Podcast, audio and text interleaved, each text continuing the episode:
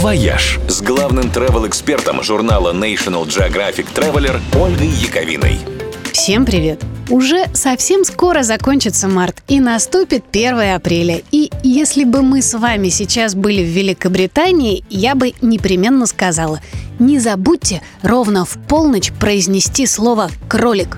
И это была бы вовсе не первоапрельская шутка. Дело в том, что британцы действительно верят, что если слово «кролик» будет первым, что вы произнесете вслух в первый день месяца, то до конца этого месяца вам будет сопутствовать удача.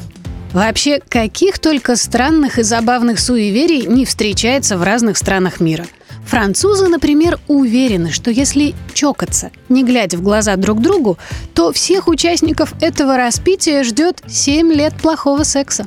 В США плохой приметой считается наступать на трещинки в земле или на асфальте. В Индии – обрезать ногти ночью.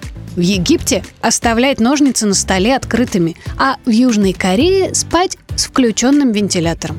Иностранцев, надо сказать, примерно так же удивляет наша примета ни в коем случае не оставлять на столе пустые бутылки. Кстати, о ее происхождении есть очень забавная легенда. Говорят, что появилась она во времена войны с Наполеоном, когда русские войска заняли Париж. И связана с тем, что официанты определяли размер счета за шампанское по количеству пустых бутылок на столе. А вот про происхождение других странных примет сложно даже предположение строить. Ну вот как, например, французы выяснили, что если наступить на собачьи какашки правой ногой, это к неудаче, а если левой, то наоборот, к большому счастью.